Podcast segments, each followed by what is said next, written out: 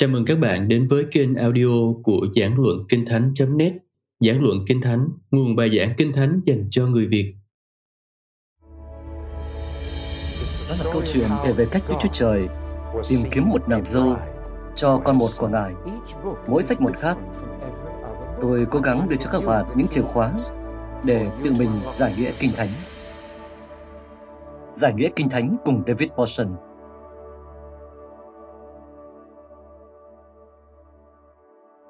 Xuất Ai Cập ký phần 1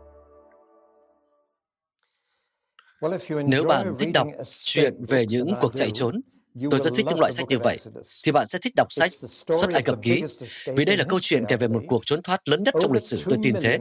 Hơn 2 triệu người nô lệ đã trốn thoát ra khỏi một trong những cường quốc kiên cố nhất trong thế giới cổ ngày xưa. Đây thực sự là một phép lạ. Trên thực tế, đây là một loạt các phép lạ. Ở đây, chúng ta có cái câu chuyện về cuộc uh, trốn thoát rất kỳ lạ. Môi-se thực ra đã nhìn thấy nhiều phép lạ hơn cả Abraham, Isaac và Jacob cộng lại. Đây thực sự là một loạt các sự can thiệp siêu nhiên của Chúa vì cớ dân sự của Ngài. Một số những phép lạ nghe có vẻ như pháp thuật, chẳng hạn khi cây gậy của môi xe biến thành con rắn, rồi ngược trở lại thành à, cây gậy.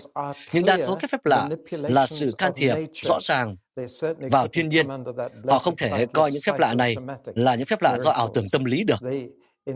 Trong những trường hợp này, Đức Chúa Trời thực ra đã điều khiển những gì mà Ngài đã tạo dựng nên vì lợi ích của dân sự của Ngài.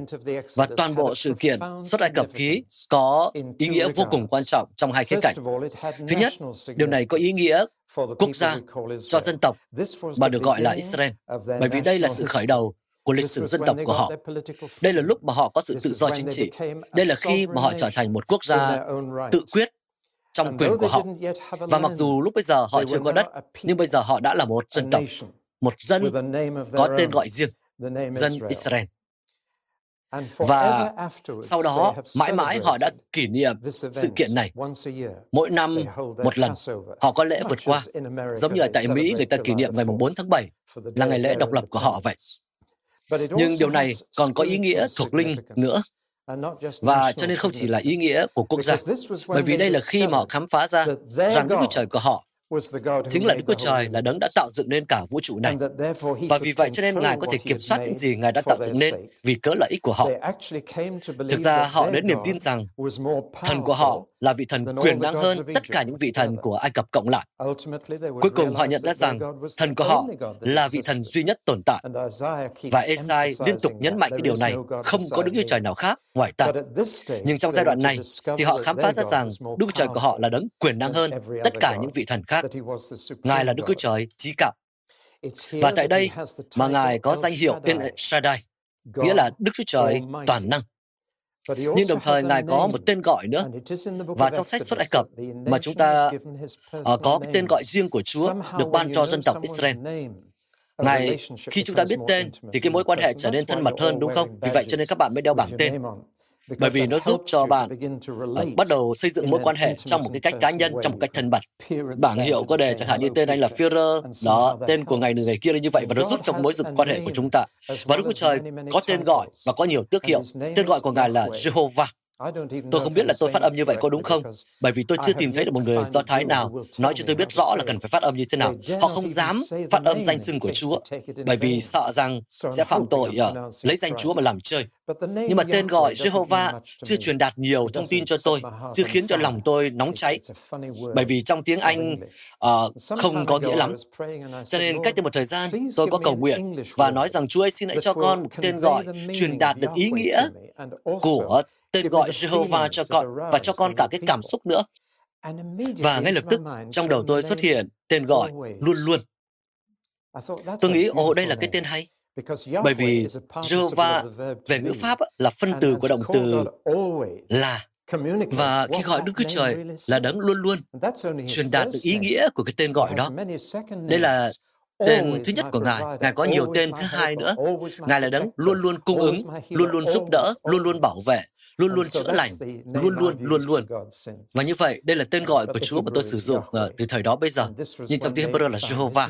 Và đó là khi mà họ tìm thấy được tên gọi của Ngài.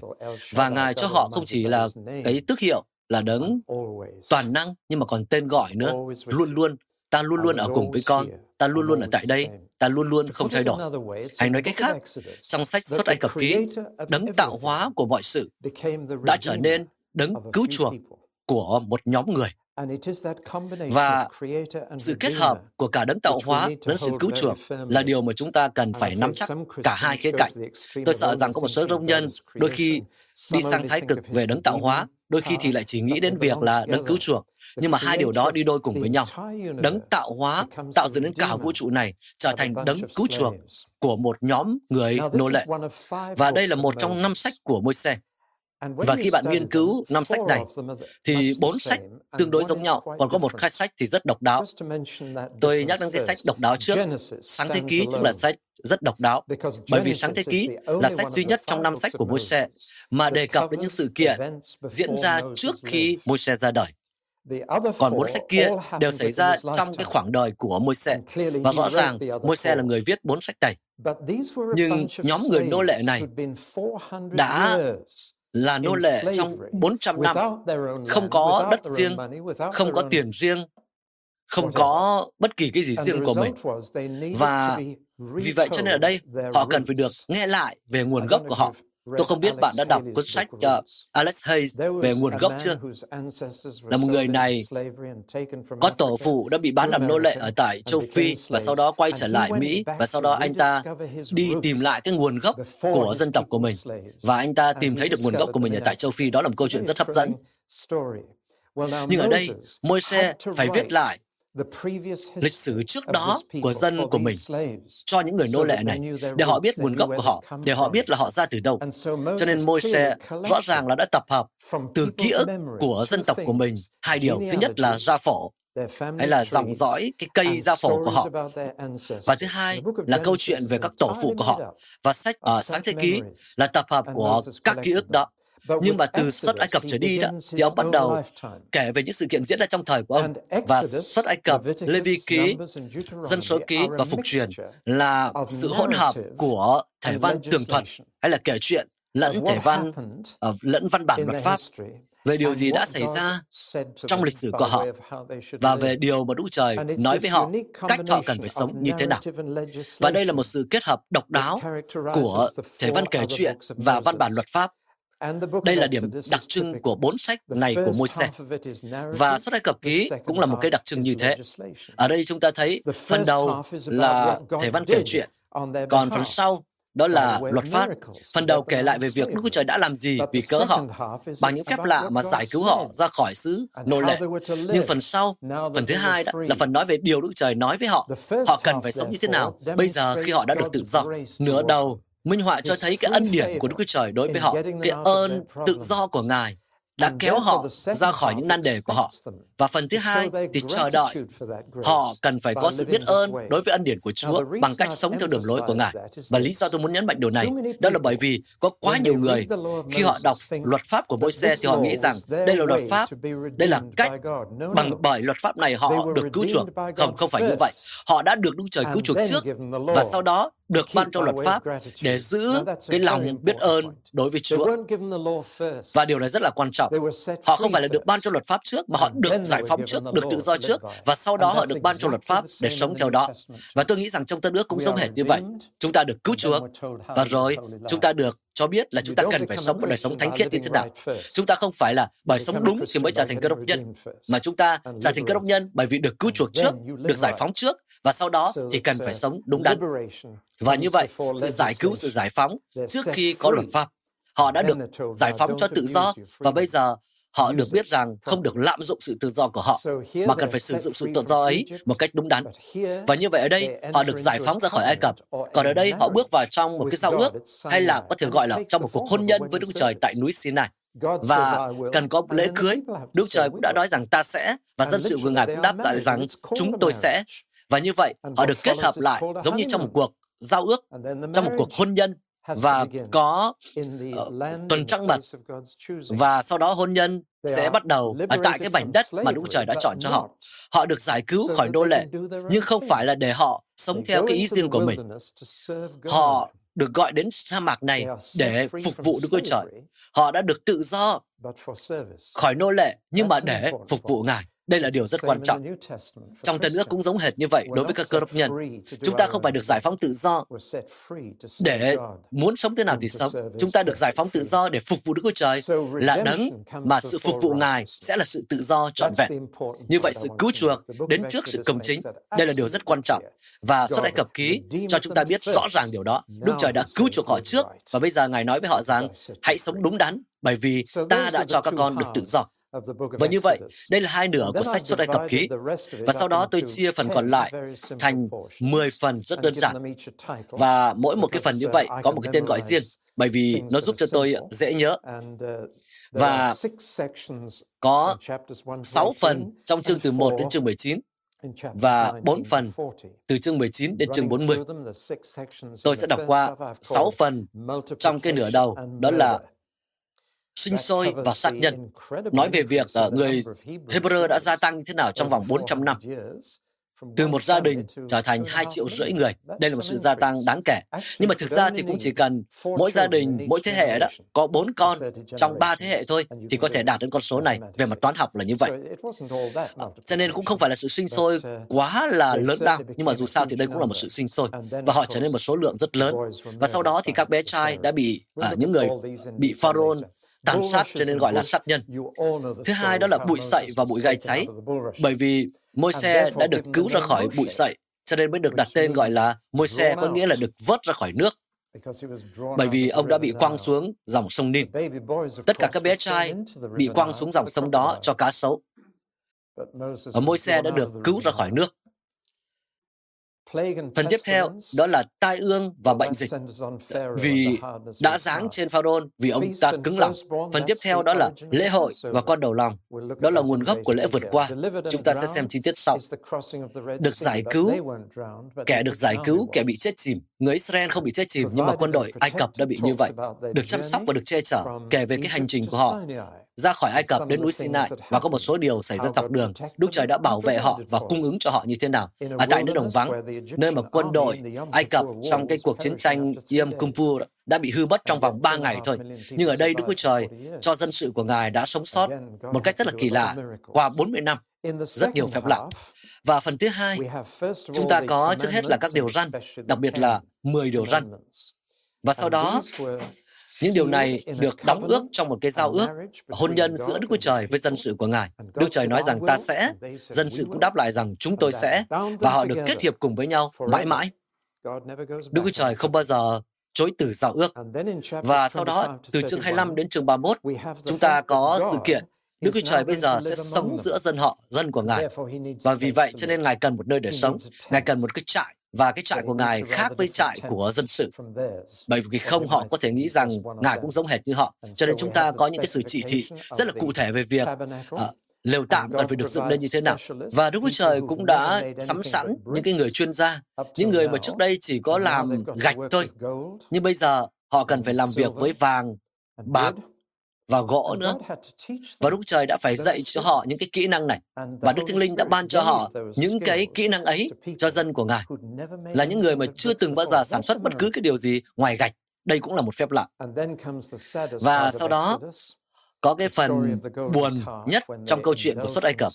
Đó là khi mà dân Chúa đã tạo nên tượng bỏ con vàng và môi xe đã phải cầu thay cho dân của Ngài.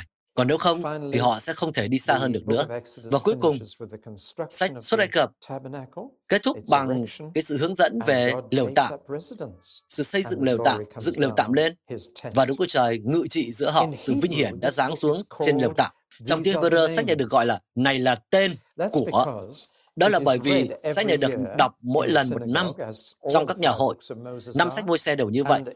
Và sách được đọc là từ những cuộn sách và những cái từ đầu tiên của cuốn sách này là tên gọi.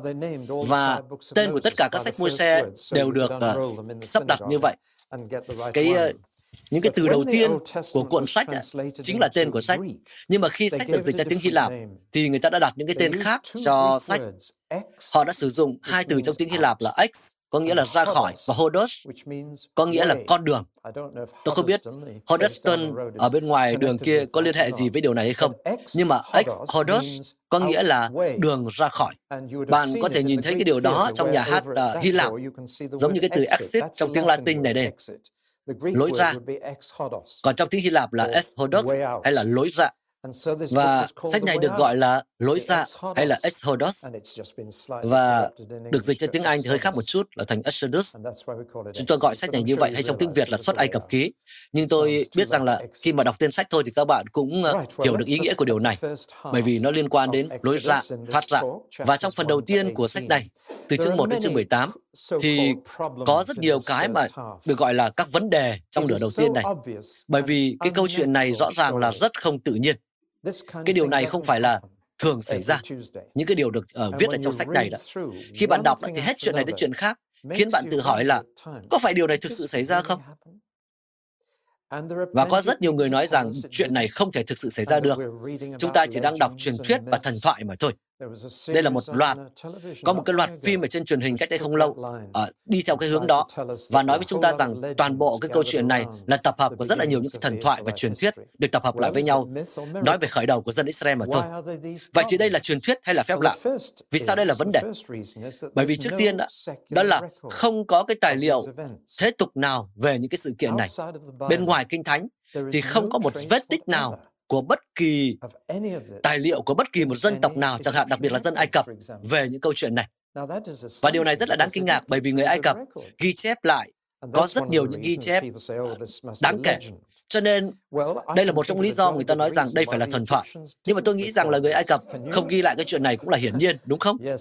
Bạn đã hiểu ý của tôi rồi đó.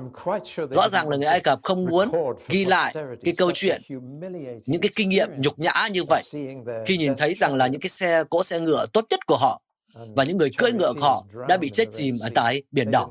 Rõ ràng là họ không muốn bị nhục như vậy. Cho nên tôi cảm thấy không rắc rối gì khi mà không thấy là cái câu chuyện này được ghi ở trong tài liệu của các dân tộc khác. Vấn đề thứ hai là các con số. Hai triệu rưỡi người. Đây là một con số rất lớn. Và nếu như họ diễu hành, hành quân năm thành hàng năm người một, thì cái hàng của họ sẽ kéo dài tới 180 km và phải mất hàng tháng để vượt qua. Hai triệu rưỡi người nam người nữ và trẻ con, chưa nói đến súc vật nữa. Và thậm chí có một số người Ai Cập cũng đùng cùng ra với họ nữa. Đây cũng là một cái chi tiết nhỏ thú vị. Uh, và như vậy đây là một con số rất lớn để trải qua sa mạc trong 40 năm. Lại không có đồ ăn, không có đồ uống một cách thông thường. Cho nên con số này cũng tạo nên Chuyện khó tin cho nhiều người. Điểm tiếp theo nữa đó là niên đại hay là ngày tháng. Không có tài liệu nào ngoài Kinh Thánh. Và trong Kinh Thánh này thì lại cũng không cho chúng ta biết một cách chính xác. Chẳng hạn chúng ta không biết rằng đây là thời kỳ của vua Pharaoh nào. Và có hai phương án mà các học giả đưa ra. Thứ nhất đó là vào khoảng thế kỷ thứ 15 trước công nguyên. Thứ hai đó là thế kỷ 13 trước công nguyên. Nếu là thế kỷ thứ 15 thì đó là Pharaoh uh, Thutmose. Nhưng mà thế kỷ thứ 13 và tôi thì theo cái xu hướng này. Và nếu thế kỷ thứ 13 thì đó là vị pharaoh này. Tôi muốn cho các bạn xem hình đây. Và đây là một nhân vật ấn tượng như thế nào. Có tới bốn bức tượng của pharaoh Ramses. Đây là Ramses đệ nhị. Và các bạn nhìn thấy hai cái người bên này đây. Đây là tượng của pharaoh Ramses. Cái tượng này cho thấy rằng đây là vị pharaoh rất ấn tượng. Đôi khi chúng ta cứ nghĩ rằng pharaoh thì cũng chỉ là một vương tước nhỏ thôi, nhưng ông ta không phải như vậy. Ông ta là một hoàng đế hùng mạnh, có một quân đội hùng mạnh trong thế giới cổ ngày xưa.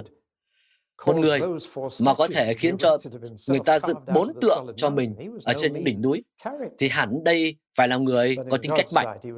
Nhưng trong con mắt của Đức Chúa Trời thì tất nhiên ông ta không là gì cả. Và Đức Chúa Trời dễ dàng xử lý nhân vật này. Nhưng nói như vậy để chúng ta thấy rằng chúng ta đang nói đến vị pharaoh nào trong sách xuất Ai Cập ký. Và sau đó là vấn đề về hành trình ở trong ra khỏi Ai Cập.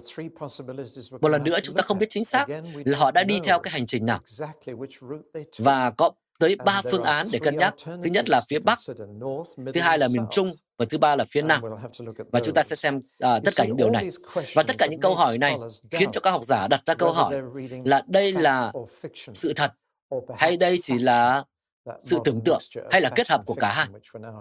Tại vì có một số những cái bộ phim trên TV uh, nói về vấn đề này. Thực ra suy cho cùng thì là vấn đề ở đức tin thôi. Và đức tin của tôi nói rằng cái lời giải thích dễ hiểu và hợp lý nhất cho những cái dữ kiện ở trong sách xuất Ai Cập ký đó là thực sự đây là một phép lạ. Và đâu là những dữ kiện đây? Thứ nhất, đó là sự tồn tại của một dân tộc có tên là Israel. Không ai có thể phủ nhận rằng có một dân tộc được gọi là Israel trên thế giới ngày nay. Vậy họ ra từ đâu? Làm thế nào để họ có sự khởi đầu của mình? Họ đã trở thành một dân tộc như thế nào? Nếu như trước đây họ thực sự là một nhóm người nô lệ, chúng ta biết từ những cái tài liệu uh, thế tục rằng trước đây họ là một nhóm người nô lệ. Hẳn phải có một điều gì đó kịch tính đã xảy ra để giải thích được tồn tại của dân tộc Israel.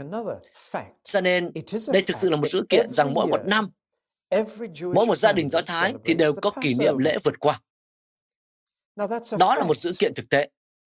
Mỗi một gia đình Do Thái đều kỷ niệm cái lễ đó. Vì sao họ có cái lễ đó? Họ cần, bạn cần phải có một cái lời giải thích nào đó cho chuyện này. Nguồn gốc của những cái nghi thức đã tồn tại qua nhiều nghìn năm. Và sách xuất Ai Cập Ký cho chúng ta cái sự giải thích hợp lý về điều này. Và tôi có thể đưa ra nhiều những cái yếu tố khác nữa, hết sự kiện này đến sự kiện khác, cho chúng ta thấy rằng chúng ta phải chấp nhận những cái sự kiện này và phải có cái lời giải thích cho một dân tộc này và sách xuất Ai Cập ký cho chúng ta lời giải thích hợp lý nhất về tất cả những cái thực tế đó. Tiếp theo, chúng ta bây giờ chúng ta sẽ đi qua từng phần một của sách này. Tôi sẽ không thể bình luận về hay là đưa ra chú giải về từng câu một, nhưng mà mỗi một phần như vậy tôi đưa ra một vài thông tin mà tôi nghĩ rằng có thể khiến cho bạn đặt câu hỏi, khiến cho bạn bối rối và tôi muốn cố gắng để đưa ra câu trả lời cho những điều đó. Trước hết chúng ta sẽ nói về sự sinh sôi và sát nhân. Trước hết, câu hỏi đặt ra đó là vì sao họ lại ở Ai Cập lâu như vậy, 400 năm. Họ xuống dưới đó vào thời của Joseph và Jacob. Chắc các bạn còn nhớ có cái nạn đói lúc bây giờ xảy ra. Và Ai Cập thì có bánh, cho nên họ đã xuống đó đơn giản bởi vì kiếm đồ ăn thôi. Họ đã tình nguyện xuống Ai Cập và họ đã được uh, chính quyền Ai Cập tiếp nhận và cho họ sống ở cái vùng khá màu mỡ, đó là vùng Gosen. Và họ đó, họ ở đó trong những năm đói kém. Nhưng cuối ở thời kỳ đó, tại sao họ không quay trở lại xứ sở của mình và đất vùng đất riêng của mình? Mà tại sao họ lại quyết định ở lại tại Ai Cập? Và trên thực tế, họ ở lại lâu đến mức là về sau đó họ không còn được chào đón nữa. Vì vậy sau đó họ đã buộc phải trở thành nô lệ, lực lượng lao động ở tại Ai Cập. Vậy tại sao họ không ra khỏi Ai Cập? Có cái câu trả lời theo kiểu con người và có câu trả lời theo cách của Chúa. Và tôi đưa ra cả hai cho các bạn. Theo cách của con người, thì trước hết đó là Ai Cập khá là thoải mái. Sống ở tại vùng đồng bằng sông Nin dễ dàng hơn nhiều là sống ở những cái vùng núi tại xứ Jude. Tại vì vùng đồng bằng sông Nin rất là màu mỡ, khí hậu cũng rất ấm áp, không có tuyết ở tại vùng đồng bằng sông Nin, khác so với những vùng núi ở tại xứ Jude. Cho nên ở đó quá là thoải mái. Cũng giống như là Lot đã cảm thấy thoải mái hơn ở thung lũng Jordan tại Sodom và Gomorrah. Khí hậu ở đó rất tương ứng, rất rất là giống với cái vùng đồng bằng sông Nin. Và ở đó có vẻ như thoải mái hơn. Và người ta muốn sống ở tại những cái nơi thoải mái hơn. Cuộc sống dễ dàng hơn. Và cho nên họ ở đó. Mặc dù Đức Chúa Trời chưa bao giờ cho họ một vùng đất nào tại Ai Cập cả. Đức Chúa Trời cho họ những vùng đồi núi tại xứ Canaan cả. Họ thuộc về nơi đó. Nhưng ở đây họ quyết định ở lại. Vâng, Thực ra thì chúng ta cũng không thể lên án họ được bởi vì chúng ta cũng có xu hướng làm điều giống như vậy. Và họ không muốn rời đi cho đến khi đã quá muộn. Một cách rất là kỳ lạ là rất nhiều cơ đốc nhân, đôi khi cũng như vậy, tìm một cái ngôi nhà mới trước khi tìm kiếm một hội thánh hoặc là nơi mà họ có thể phục vụ Chúa ở tại nơi sống mới đó. Họ thường hay làm như vậy. Và dân Israel đây cũng đã làm như thế. Họ đã ở Ai Cập quá lâu đến cuối cùng đã bị quá muộn và không còn được tự do để rời đi nữa.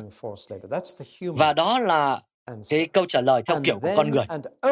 Và khi đó và chỉ khi đó họ mới kêu gào với Đức Trời rằng Chúa ơi, tại sao Ngài lại để cho chúng con là nô lệ ở tại Ai Cập? Rất là kỳ lạ đúng không? Khi chúng ta rơi vào nan đề rồi thì chúng ta bắt đầu đổ tội cho Chúa. Là tại sao không giải cứu chúng con một cách sớm hơn? Đúng là kiểu con người. Nhưng Đức Trời đã không làm gì cho họ trong vòng 400 năm này. Và chúng ta đặt câu hỏi tại sao? Nếu như họ đã quay trở lại ngay sau khi nạn đói qua đi đó, thì họ mới chỉ là một ít người. Và có chỗ cho nhóm ít người đó ở tại Canaan. Nhưng bây giờ, họ đã ở đó quá lâu và dân số đã trở nên quá đông, cho nên không còn đất cho họ tại xứ Canaan nữa, bởi vì đã có những người khác sống ở tại xứ Canaan rồi. Và bây giờ Đức Chúa Trời sẽ phải đuổi những dân tộc đó đi. Nhưng chỉ trước khi họ đã trở nên quá gian ác, cho nên không còn xứng đáng để sống tại đó nữa. Và Đức Trời đã giải thích trong sách Sáng Thế Ký, Ngài đã giải thích với Abraham điều này, rằng dòng dõi của con sẽ ở tại Ai Cập đủ lâu, lâu cho đến khi sự gian ác của những người ở Canaan được đẩy trọn. Và như vậy, trước khi Đức Chúa Trời đuổi những người Canaan ra khỏi xứ sở của họ đó, thì Ngài phải chờ đợi đến khi họ, cái mức gian ác của họ đã đầy trọn. Cho nên đòi hỏi một cái hành động công lý và sự phán xét của Đức Trời giáng trên họ, giáng trên xứ hứa, để họ bị ra khỏi xứ hứa. Và những người nô lệ Hebrew có thể được vào đó, sống tại đó. Như vậy Đức Trời đã phải chờ đợi trước khi Ngài có thể làm điều đó. Và đó là lý do mà Ngài đã đưa ra cho cái khoảng cách 400 năm. Tại sao phải chờ đợi? Đó là một khoảng thời gian lâu. Bạn thấy đó. Và thế hệ này qua thế hệ khác, họ tiếp tục đặt câu hỏi và cầu nguyện với Chúa rằng sẽ có một ngày Ngài sẽ giải cứu chúng ta khỏi xứ này. Bốn thế kỷ. Cần sự nhịn nhục để làm được điều đó. Vào đúng thời điểm của Ngài, Đức Chúa Trời đã lắng nghe và Ngài đã hành động. Họ đã phải trải qua ba sắc lệnh áp bức họ. Thứ nhất đó là lao động cưỡng bức. Thứ hai đó là làm gạch mà không có rơm. Bạn hiểu điều này có nghĩa gì không? Bạn đã bao giờ nâng hai viên gạch, một viên làm có rơm, một viên không có rơm. Cái viên mà không có rơm nặng hơn viên có rơm khoảng 3 lần. Bạn thấy đó, càng thêm nhiều rơm thì gạch càng nhẹ hơn, càng dễ mang hơn. Còn gạch mà không có rơm rất là nặng. Và người Ai Cập nghĩ rằng nếu như họ làm điều đó, thì họ sẽ không còn năng lượng nữa để mà chơi bời hay là quan hệ tình dục nữa. Ý tưởng của họ là như vậy, để họ quá mệt, không còn làm tình nữa. Và như vậy, cái con số của người Ai Cập, của người Hebrew sẽ bị giảm đi. Trên thực tế, thì lại ngược lại. Điều kiện càng khó khăn, thì người nô lệ Hebrew lại càng thêm con. Cho nên, họ phải ra một cái sắc lệnh thứ ba. Và đó là quăng tất cả các bé trai xuống dòng sông Nin cho cá sấu. Và dòng sông Nin tất nhiên là nguồn sống cho người Ai Cập. Sẽ không có sự sống được nếu như không có dòng sông Nin. Ở tại Ai Cập là như thế. Nhưng đây lại là nơi chết cho những người nô lệ Hebrew. Và đó là phần đầu tiên. Phần thứ hai, bụi sậy và bụi gai cháy, tôi nghĩ là không cần phải nói nhiều về điều này. Ngoài cái sự kiện là môi xe giống như Joseph, các bạn thấy đó, đã được lớn lên trưởng dưỡng trong cung điện trong hoàng cung. Và vì vậy, cho nên đã có một cái nền học vấn tốt nhất. Nếu như bạn đi đến bảo tàng Thames and Banker tại London, bạn nhìn thấy cái kim Cleopatra, có hai cái kim đó, thực ra là cái cột kim. Và hai cột kim đó là hai cái cột được dựng trước cổng của trường đại học ở tại Ai Cập. Và khi bạn nhìn thấy cái kim Cleopatra là thực ra bạn đang nhìn vào cái điều mà môi xe đã được nhìn mỗi một ngày khi còn là sinh viên đã đi qua cái cổng đó. Ông có học vấn đại học. Và điều đó tất nhiên khiến ông trở thành người có học hơn nhiều so với những người nô lệ Hebrew. Và đây là lý do giải thích vì sao ông có khả năng viết được năm sách đầu tiên trong Kinh Thánh. Và đây có chép rằng ông đã ghi lại một cách rất là cẩn thận những điều đã xảy ra. Và ông tập hợp ký ức của người ta và tập hợp lại thành năm cuốn sách đó. Học vấn của ông như một hoàng tử Ai Cập không phải là lãng phí. Nhưng mà tất nhiên, tất cả những điều đó đã bất ngờ mất đi khi ông trở nên nóng tính và đã giết một trong những cái người đốc công Ai Cập. Và ông buộc phải bỏ chạy để giữ mạng sống của mình. Một điều rất thú vị, đó là sau đó ông thực ra 40 năm ở tại chính cái đồng vắng, chính cái sa mạc, mà sau đó ông sẽ phải sống 40 năm cùng với dân Israel. Như vậy một lần nữa chúng ta thấy rằng Đức Trời đã chuẩn bị ông cho điều này. Tôi không biết các bạn có làm được điều này không, nhưng mà tôi còn có thể nhớ lại những cái ngày tôi chưa tin Chúa và nhìn thấy Đức Trời đã chuẩn bị tôi cho những điều đã xảy ra sau đó. Tôi còn nhớ đã từng tham dự cuộc thi kể chuyện cho thiếu nhi ở vùng nông thôn, trong câu lạc bộ ở vùng nông thôn đó. Không hề nghĩ rằng là khi làm như vậy là Đức Chúa Trời cũng đang chuẩn bị tôi cho điều mà bây giờ tôi đang làm. Và Đức Chúa Trời đã khiến cho môi xe sẵn sàng để dẫn dân của Ngài qua đồng vắng bằng cách khiến ông ở tại đó 40 năm trong đồng vắng như là một người chăn chiên chăm sóc cho một số chiên và dê. Nhưng mà sau đó ông đã giết một cái người đốc công Ai Cập. Bụi gai cháy rất là thú vị. Vấn đề không phải ở chỗ cái bụi gai đó, nhưng mà vấn đề là những cái lời biện minh mà Môi-se đã đưa ra. Đức Trời kêu gọi Môi-se từ bụi gai cháy và nói rằng con hãy cởi giày ngươi con ra, bởi vì nơi con đứng là đất thánh.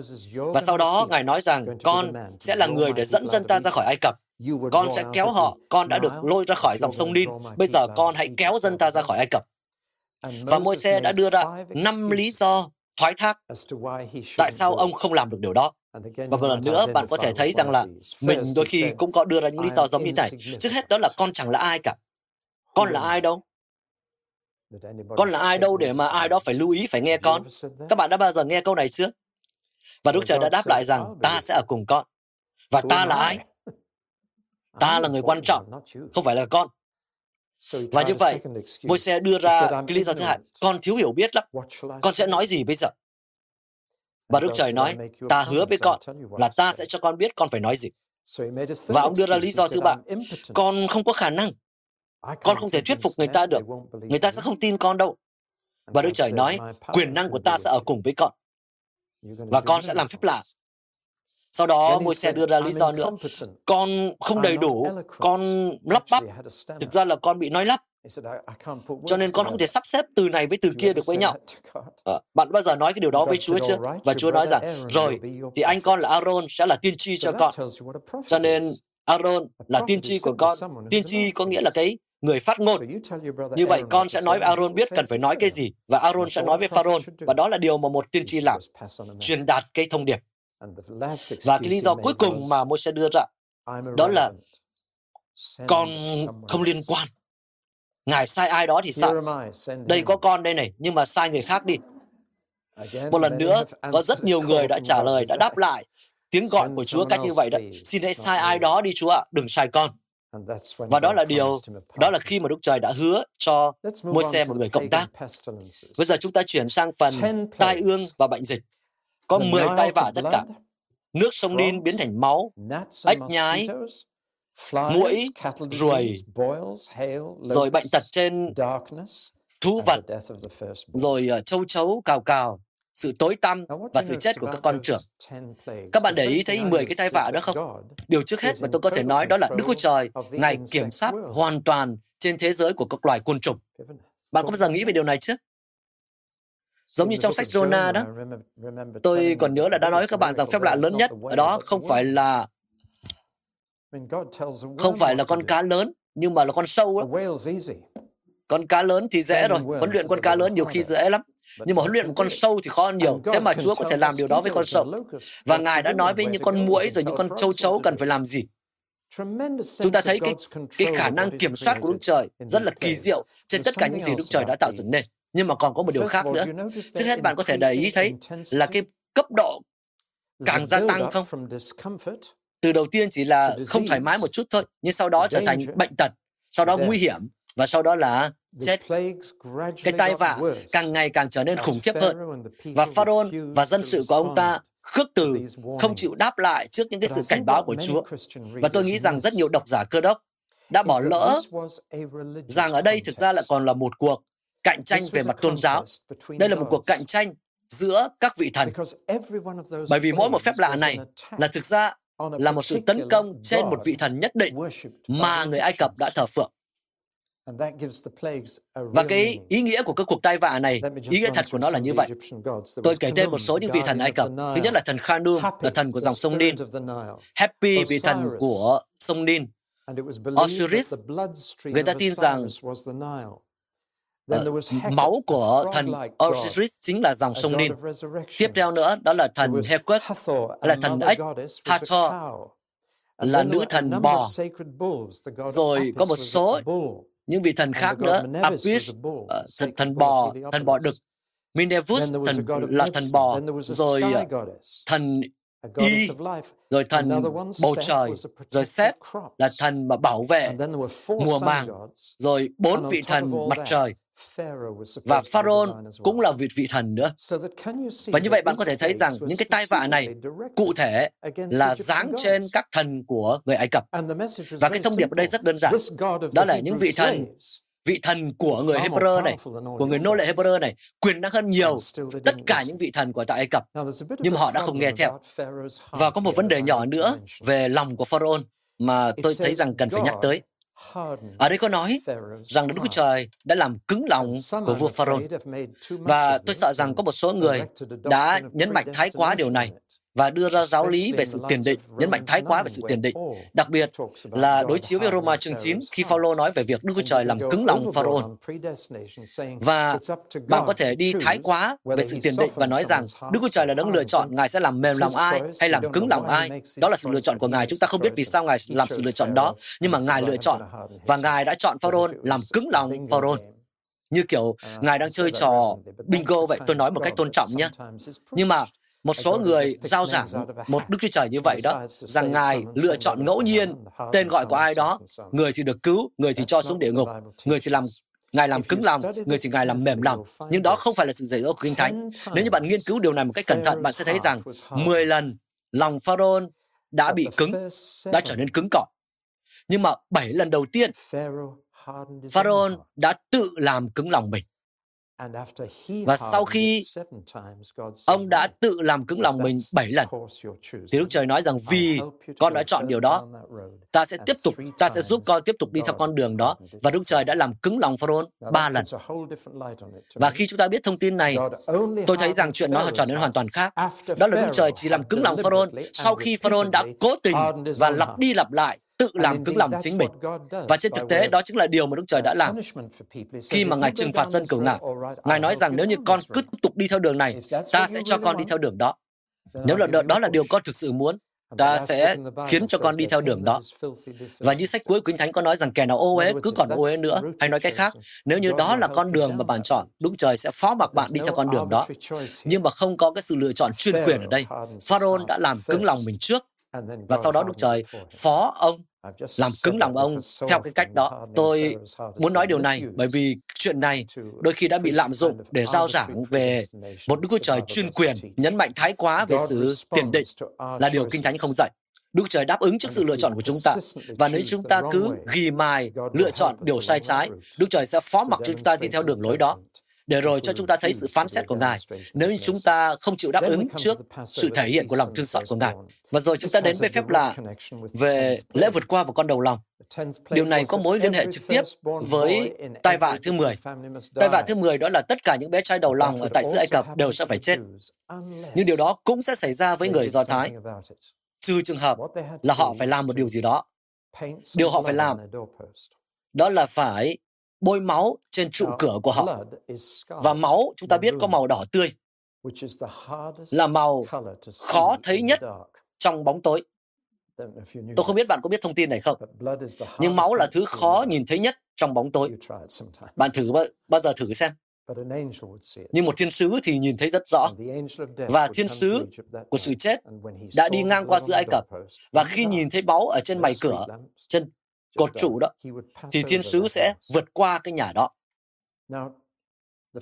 Và điều đầu tiên tôi muốn nói, đó là họ lấy máu đó từ đâu ra? Trước khi họ có thể bôi nó trên uh, cột cửa, họ phải có cái máu đó. Máu đó có nghĩa là một sinh mạng vô tội phải bị giết để có được cái máu đó. Và sau đó, máu đó phải được bôi lên. Bởi vì nếu như họ không bôi máu đó trên cột cửa, thì cũng không có tác dụng gì. Như vậy, họ phải lấy máu rồi bôi máu và họ lấy máu đó từ chiên con chúng ta gọi như vậy. nhưng mà cái điều đó gây hơi hiểu lầm Tại vì chúng ta nghĩ đến chiên là nho nhỏ trắng trắng xinh xinh. Nhưng đây là cừu đực, có nghĩa là một con cừu một tuổi, mạnh mẽ. Và khi chúng ta gọi Chúa Giêsu là chiên con của Đức Trời, đôi khi nó tạo ra cái cảm giác sai trong chúng ta. Ngài là cừu đực, cũng giống như là sư tử của chi phái Juda vậy. À, và họ phải lấy một con cừu đực con cừu đực một tuổi là tương ứng với là một người đàn ông 30 tuổi. Họ đã giết cừu đực, lấy máu của nó bôi trên cột cửa và rồi họ đưa xác của con cừu đó vào trong nhà, nướng nó và ăn. Họ đứng ăn, quần áo sẵn sàng, để sẵn sàng rời đi bất cứ lúc nào. Và họ sẽ đi trong 40 năm tiếp theo. Và họ mang theo khẩu phần là bánh mì không men, đi một cách cấp tốc. Và họ giữ bữa tiệc đó, giữ cái lễ đó mỗi năm một lần kể từ thời đó. Và thành viên nhỏ tuổi nhất trong gia đình sẽ đặt câu hỏi rằng tất cả những điều này có nghĩa gì? Đêm này khác gì so với mọi đêm? Và người lớn tuổi nhất sẽ trả lời và nói rằng đây là điều mà Đức Trời đã làm vào đêm hôm đó. Mỗi một con đầu lòng đều đã chết. Nhưng mà của chúng ta, con của chúng ta thì được cứu nhờ huyết của cựu đực.